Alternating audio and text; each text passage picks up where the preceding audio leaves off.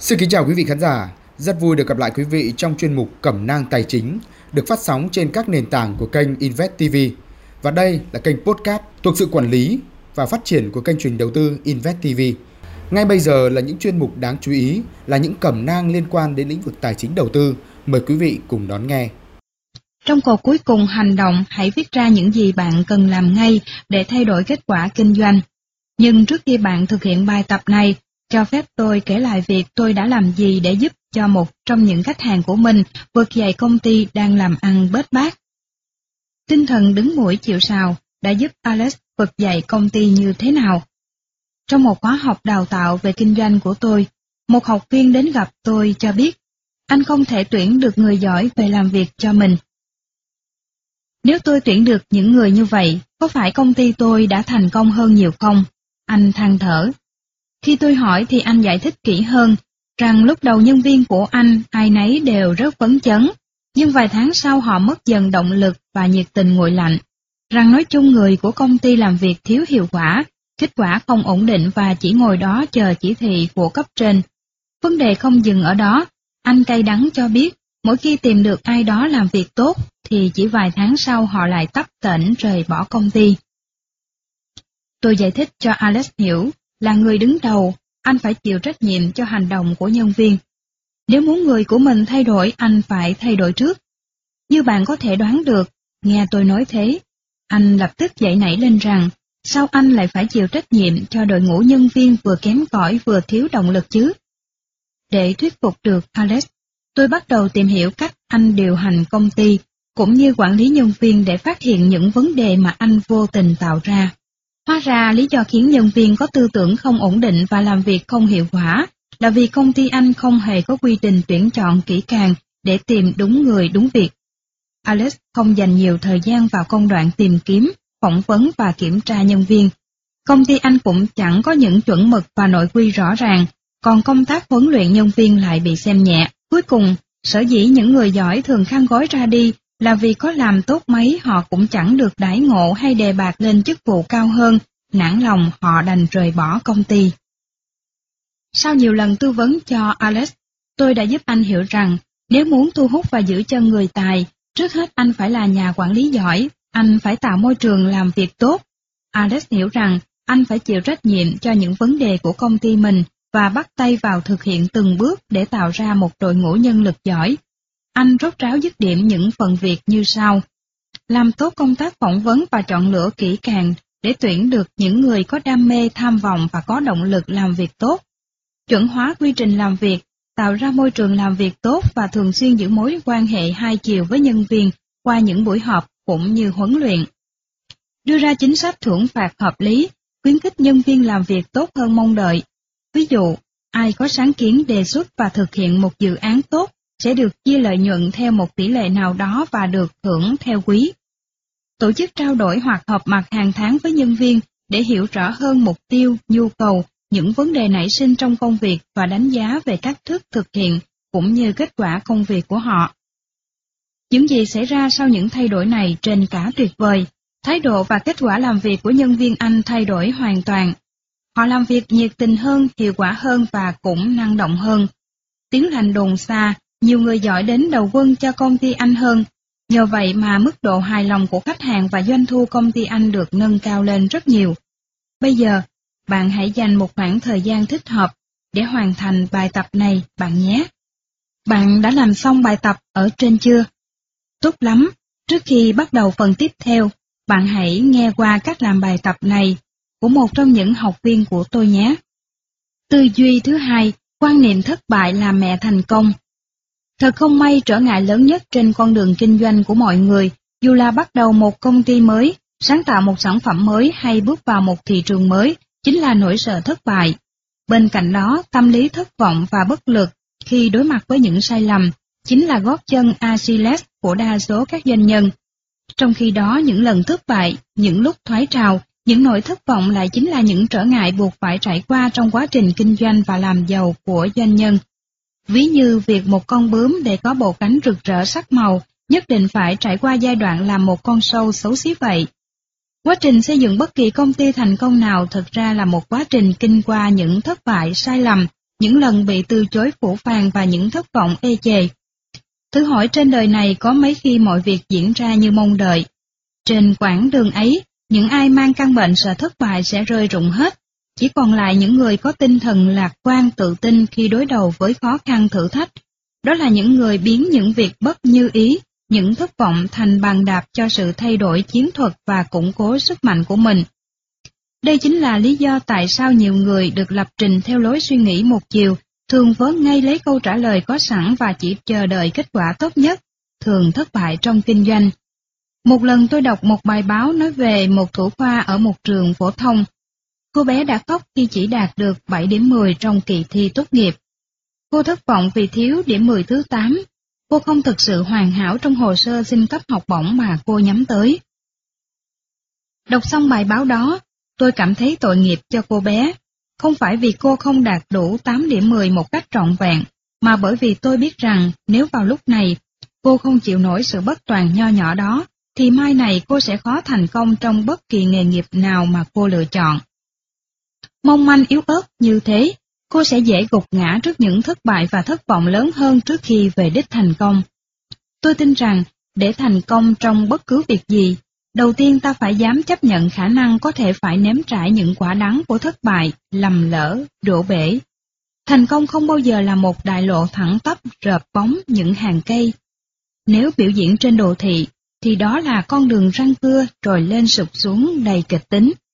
Đúng thế, chặng đường đi tới thành công bao giờ cũng ngoằn ngoèo khúc vĩ với bao nhiêu chướng ngại và bạn, với tư cách là người bộ hành vừa mới vượt qua được đỉnh núi này, thì đã thấy trước mặt ngọn núi khác sừng sững hiện lên. Tiểu sử của hầu hết các doanh nhân thành đạt, trong đó có tôi, cho thấy những thăng trầm và không ít lần thất bại cay đắng trước khi họ đạt được giấc mơ của mình. Chúng ta hãy cùng điểm qua. Trong quá trình gây dựng công ty Disney, Walt Disney đã đến mức gần phá sản tổng cộng 12 lần để cuối cùng xây dựng được một trong những công ty giải trí lớn nhất và thành công nhất trong lịch sử. Donald Trump từng hai lần đứng trên bờ vực phá sản trong ngành kinh doanh mà ông giỏi nhất là bất động sản trước khi đạt đến danh hiệu ông vua bất động sản và danh tiếng như bây giờ. Ông cũng là chủ chương trình người tập sự The Apprentice nổi tiếng trên toàn thế giới. Lim To Jong, người sáng lập ra Emporium, tuyên bố phá sản ở tuổi 72 với món nợ lên đến hàng triệu đô. Nhưng ông không chịu bó tay ở cái tuổi thất thập của Lai Hy mà lập ra một công ty khác và dựng lại cơ nghiệp của mình ở tuổi 82. Khi Sim Quang Ho lập ra Christie Technologies thì sản phẩm đầu tiên của ông, Siêu 99 là một thất bại lớn, tiếp theo là một chuỗi những thất bại khác. Nhưng chính nhờ rút ra kinh nghiệm ở những lần thất bại đó mà sản phẩm sau plaster thành công như một hiện tượng giúp công ty ông kiếm được hàng tỷ đô. 9 năm sau, khi Steve Jobs bắt đầu và xây dựng công ty Apple vang danh bốn biển, ông bị đẩy ra khỏi con thuyền mà chính ông xây dựng và làm cho nó lớn mạnh. Chưa dừng lại ở đó, công ty tiếp theo mà ông sáng lập, Nest Computers, lại là một thất bại thảm hại khác. Nhưng rồi Pizza của ông ra đời, hiện nay là hãng phim hoạt hình thành công nhất thế giới. Giúp ông như một người hùng quay trở lại vực dậy Apple đang trên bờ vực phá sản, làm cho nó trở thành một trong ít doanh nghiệp công nghệ thông tin thành công nhất hành tinh. Danh sách những người biến thất bại ban đầu thành thành công chung cuộc còn kéo dài ra mãi. Tại sao thất bại lại là mẹ thành công? Câu hỏi đặt ra là tại sao phần lớn doanh nhân có được thành công hôm nay đều kinh qua chuỗi thất bại trước đó? Tôi tin rằng, để thành công trong kinh doanh, bạn phải trải qua những bài học và kinh nghiệm đau thương, tựa như để có những hạt gạo trắng ngần phải trải qua quá trình xây xác đau đớn vậy. Trong thế giới kinh doanh, những bài học như vậy không đến từ sách vở như trong trường học, mà là những kinh nghiệm thất bại ngoài đời. Khi thất bại trong một việc gì đó, chúng ta sẽ biết được cái gì làm được, cái gì không làm được. Liên tục học hỏi và rút kinh nghiệm từ những gì không hiệu quả và thay đổi chiến lược. Cuối cùng chúng ta sẽ đi đến thành công. Suy cho cùng, thành công xuất phát từ quá trình liên tục điều chỉnh, sửa chữa để có những phương pháp và quyết định đúng đắn. một quyết định đúng chỉ đến từ những gì mà chúng ta thật sự trải qua, và kinh nghiệm quý giá nhất kỳ lạ thay thường tới từ những quyết định sai lầm và bạn phải trả giá. Tất nhiên, bao giờ cũng có những việc chúng ta có thể làm để giảm thiểu những sai lầm và thất bại. Đó là lý do tại sao tôi viết quyển sách này. Đó cũng là lý do tại sao việc nghiên cứu hồi ký và tự truyện của những doanh nhân huyền thoại lại quan trọng đến vậy. Bởi vì khi nhìn lại chặng đường gập ghềnh đi tới thành công, họ sẽ tổng kết những kinh nghiệm thất bại sai lầm và hướng dẫn bạn cách tránh những cái hố đó. Tuy vậy dù bạn học được bao nhiêu từ sách vở và người khác, thì không bài học nào thiết thực hơn bài học từ chính thực tế kinh doanh và lao vào cuộc của bạn. Đó là cái mà ông bà ta gọi là trường đời. Bí quyết để vượt qua thất bại và thất vọng. Vậy những doanh nhân thành công đã chuẩn bị cho mình như thế nào để đối mặt với những thất bại và sai lầm của chính mình? Họ là những người sinh ra đã đầy bản lĩnh không biết sợ, không sức mẻ một chút niềm tin vào mình, hay không bao giờ buồn bã trước những thất bại ư? Tất nhiên là không có chuyện như thế. Thất bại là một nỗi đau, và là người ai cũng biết đau và sợ đau. Khác biệt là ở chỗ họ học được cách tiếp cận vấn đề một cách đúng đắn. Từ kinh nghiệm bản thân, tôi có thể nói với bạn rằng, doanh nhân cũng sợ thất bại như tất cả mọi người. Có khi còn sợ hơn vì họ đã đầu tư, đôi khi cả cuộc sống của mình vào đó. Họ cũng cảm thấy nỗi thúc bách muốn bỏ chạy khi gặp khó khăn. Khác biệt là ở chỗ họ có cách định nghĩa riêng về thất bại. Trong khi những người bình thường định nghĩa thất bại là khi mình không có được kết quả như mong muốn, rồi để cảm giác tồi tệ và sợ hãi đến mức cạch đến già, ngự trị trong lòng mà không dám đặt ra một mục tiêu nào nữa. Cũng giống như cô bé thủ khoa, cho rằng mình thất bại khi chỉ đạt được 7 điểm 10 chứ không phải cả 8. Nếu tôi cũng định nghĩa thất bại theo cách ấy, chắc chắn tôi sẽ không có đủ dũng khí để tiếp tục làm việc và đưa ra phương pháp mới dẫn dắt công ty đến vị trí như ngày hôm nay. Chắc hẳn tôi đã cảm thấy thua đứt đuôi con nòng nọc và bỏ cuộc khi chỉ có một người duy nhất đăng ký khóa học những mô thức của thành công vào lần giới thiệu đầu tiên. Và tôi cũng có thể chấp nhận thất bại khi nhiều nhà xuất bản từ chối không in quyển sách đầu tay của mình, tôi tài giỏi, bạn cũng thế. Không có thất bại, chỉ có bài học kinh nghiệm. Trong khi ấy những doanh nhân thực sự đều tin rằng, khi không đạt được mục tiêu thì đó không phải là thất bại, mà chỉ là bài học kinh nghiệm. Họ học hỏi từ kinh nghiệm ấy để thay đổi, điều chỉnh cách thức tiến hành, cho đến khi thành công mới thôi. Họ tin rằng họ chỉ thất bại khi từ bỏ việc đang làm hay ước mơ đang ấp ủ. Một khi không bỏ cuộc, họ là kẻ bất khả chiến bại. Dĩ nhiên khi bạn có tinh thần không bao giờ bỏ cuộc, những thất vọng, sai lầm, trở ngại, thậm chí thất bại chỉ là tạm thời. Nhiều doanh nhân thành đạt tin rằng thất bại lớn nhất chính là không làm gì cả. Wayne Gretzky, cầu thủ hockey giỏi nhất thế giới có câu nói. Niềm tin sẽ giúp bạn vượt qua những thời điểm khó khăn nhất. Điều quan trọng nhất chính là nuôi dưỡng niềm tin tưởng sắc son rằng mọi chuyện sẽ tốt đẹp khi bạn có đủ quyết tâm tìm bằng được cách giải quyết vấn đề. Thiếu đi niềm tin không gì lây chuyện ấy, bạn sẽ không có đủ nội lực để vượt qua tất cả những thử thách trên con đường về đích. Khi nghiên cứu và học tập cách tư duy của những nhà lãnh đạo và doanh nhân lớn trên thế giới, tôi phát hiện ra rằng tất cả những người này đều có niềm tin vững như bàn thạch rằng mọi thứ xảy ra đều có lý do của nó. Khi trở ngại xuất hiện bất kể họ đã nỗ lực như thế nào, thì trong nguy có cơ, nghĩa là bất cứ thất bại sai lầm nào cũng mang trong nó một may mắn tiềm ẩn. Niềm tin này tiếp thêm cho họ sức mạnh để vững bước tiếp tục cuộc hành trình, trong khi đa số những người khác bỏ cuộc giữa chừng. Có một điều tốt đẹp dành cho bạn. Trong quyển sách này, tôi sẽ chia sẻ với bạn những bài học quan trọng nhất mà bạn cần nắm được để giảm thiểu thất bại và rút ngắn đoạn đường về đích. Tư duy thứ ba, liên tục và không ngừng sáng tạo. Bạn đã bao giờ đặt ra câu hỏi, tại sao 80% công ty có thể tồn tại trong vòng 5 năm đầu tiên lại thất bại trong vòng 5 năm tới?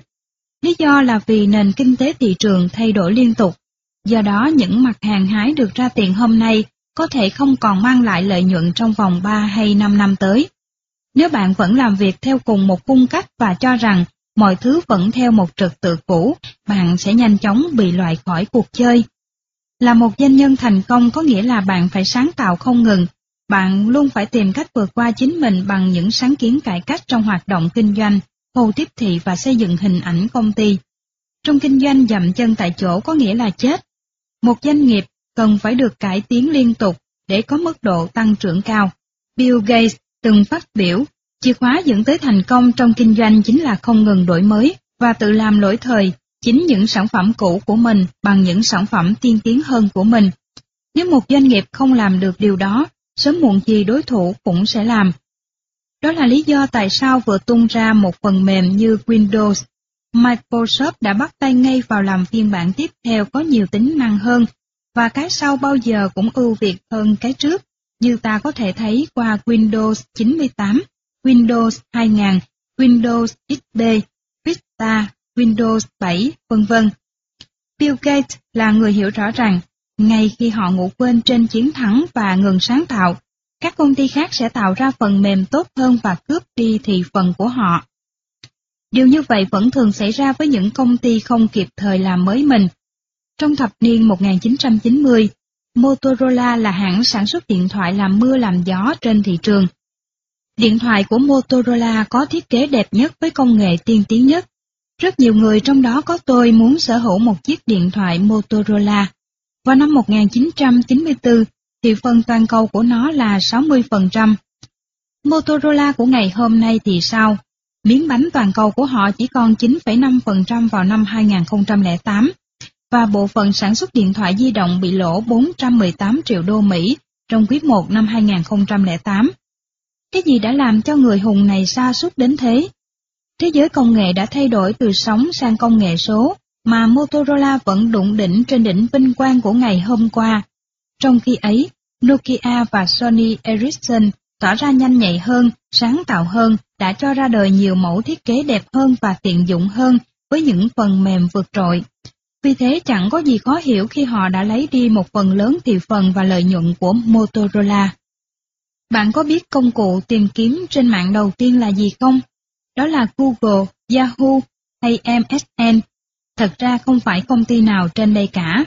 Công cụ tìm kiếm đầu tiên trên thế giới là Alta Vista. Nhiều người có thể chưa từng nghe tới cái tên này chỉ vì đó là trang web lạc hậu ít người vào.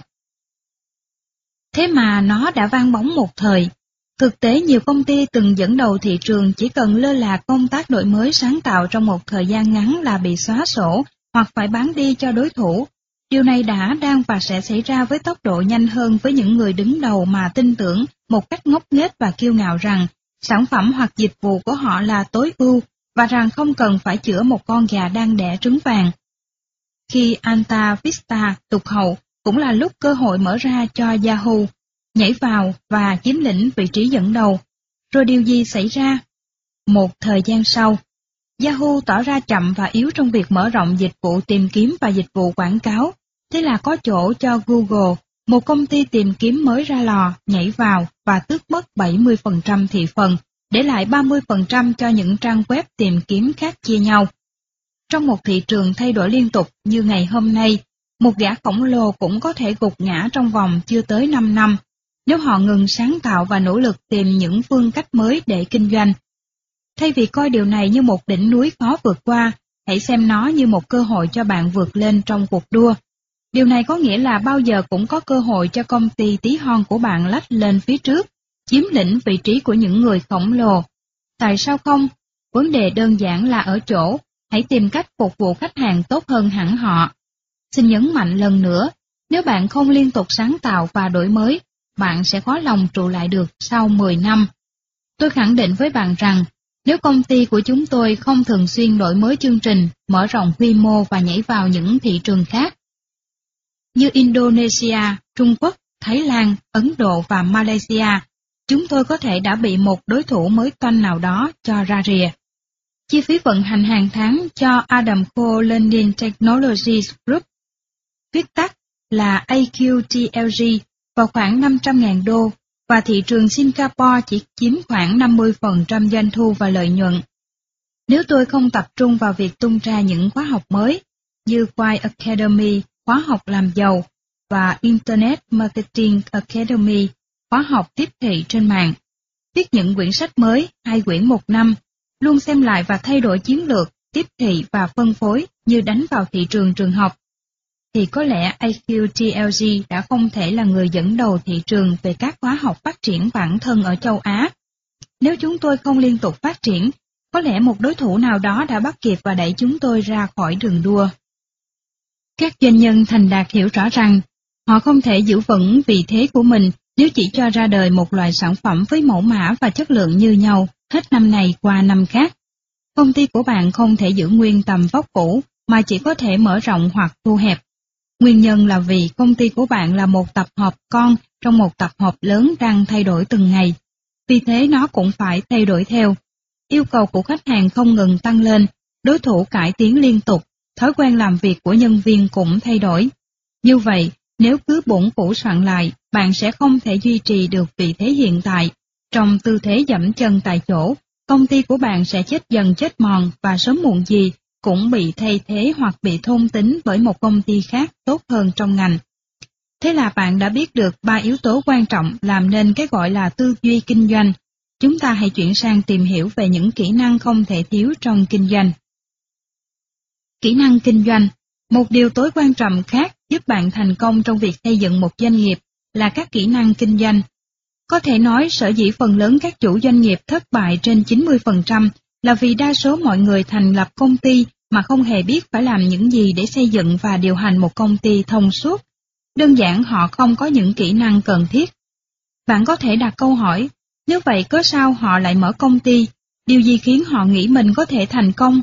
Điều nguy hiểm chết người đầu tiên là những giả thuyết họ đặt ra, và đó là một tiền giả định đẹp đẽ. Ai nấy đều chắc mỏng rằng chỉ cần họ thông thạo cách làm trong lĩnh vực mà công ty kinh doanh thì họ ắt sẽ biết cách điều hành công ty kinh doanh trong lĩnh vực đó một cách ngon lành, trích dẫn lời nhận định của bậc thầy về kinh doanh Michael Zieber. Cụ thể nhiều người cho rằng hãy biết nấu món phở là họ có thể làm chủ một tiệm bán phở và khiến cho khách tấp nập đến ăn. Rằng chỉ cần bạn là người thầy dạy giỏi là bạn có thể điều hành một trung tâm đào tạo thành công. Tương tự chỉ cần biết cắt tóc là có thể quản lý một tiệm làm đầu. Tiếc thay chẳng có gì diễn ra trong thực tế giống với phép giả định ấy cả. Biết bao nhiêu người vì tài nấu nướng của mình mà mở nhà hàng, anh ta có thể rất giỏi chế biến món ăn trong bếp, nhưng lại chẳng biết gì về tiếp thị xây dựng thương hiệu tuyển chọn quản lý và huấn luyện nhân viên. Anh ta cũng chẳng hiểu mô tê gì về cách vận hành quản lý dòng tiền vào ra, công tác kế toán, Thế là tài nấu ăn không thể biến anh ta thành ông chủ một cửa hàng buôn may bán đắt như mong muốn hay như giả định của anh ta. Có một điều chắc chắn, anh ta sẽ bỏ phần lớn thời gian trong nhà bếp để thực hiện những việc như chọn thực phẩm, pha chế, nấu nướng, nêm nếm, bởi vì đó là những việc mà anh ta giỏi nhất. Kết quả anh ta không có đủ thời gian dành cho những khâu quan trọng không kém của một doanh nghiệp là tiếp thị, tài chính, phát triển thương hiệu, quản lý và dịch vụ khách hàng. Kể cả khi nhà hàng đông khách nhờ danh tiếng về tài nấu nướng của anh ta, thì chất lượng món ăn cũng sẽ mai một đi nhiều, vì anh ta không làm tốt khâu tuyển dụng và đào tạo thợ nấu chính. Chất lượng phục vụ không ổn định, sổ sách kế toán sai sót, vấn đề tiền bạc sẽ nảy sinh, cả vấn đề với các nhân viên nữa.